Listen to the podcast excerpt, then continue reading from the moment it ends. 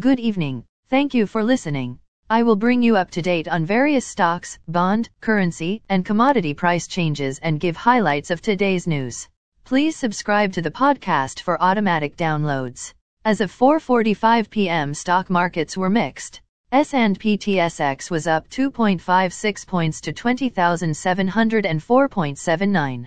Dow Jones Industrial Average was down 156.66 points to 34,089.27. The Nasdaq was up 88.57 points to 12,590.88. S&P 500 was down 1.16 points to 4,136.13. Asia and Europe. The Nikkei 225 in Japan is up 175.45 points to 27,602.77. The China CSI 300 is up 1.72 points to 4,145.29. The DAX in Germany was down 16.78 points to 15,380.56. The CAC 40 in France was up 5.22 points to 7,213.81.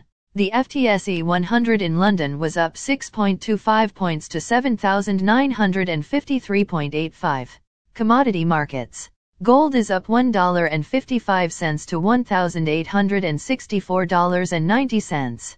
Silver is down $0 to $21.84. Crude oil is down $1.16 to $78.97.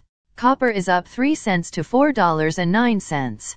Natural gas is up 20 cents to $2.60. March corn closed at $6.82 and a quarter. March soybeans closed at $15.37 and a half. March wheat closed at $7.86. The Canadian dollar is 1.334. The Canadian 2-year bond yield is 4.22. The Canadian 10-year bond yield is 3.2. The United States 2-year bond yield is 4.62. The United States 10-year bond yield is 3.75. Bitcoin is at $22,216.50. Highlights of today's news. Credit, debit, and plum points not compromised in cybersecurity breach at Indigo. 75% of Canadians say any level of debt is a relation a hip deal breaker. United States inflation comes in at 6.4%.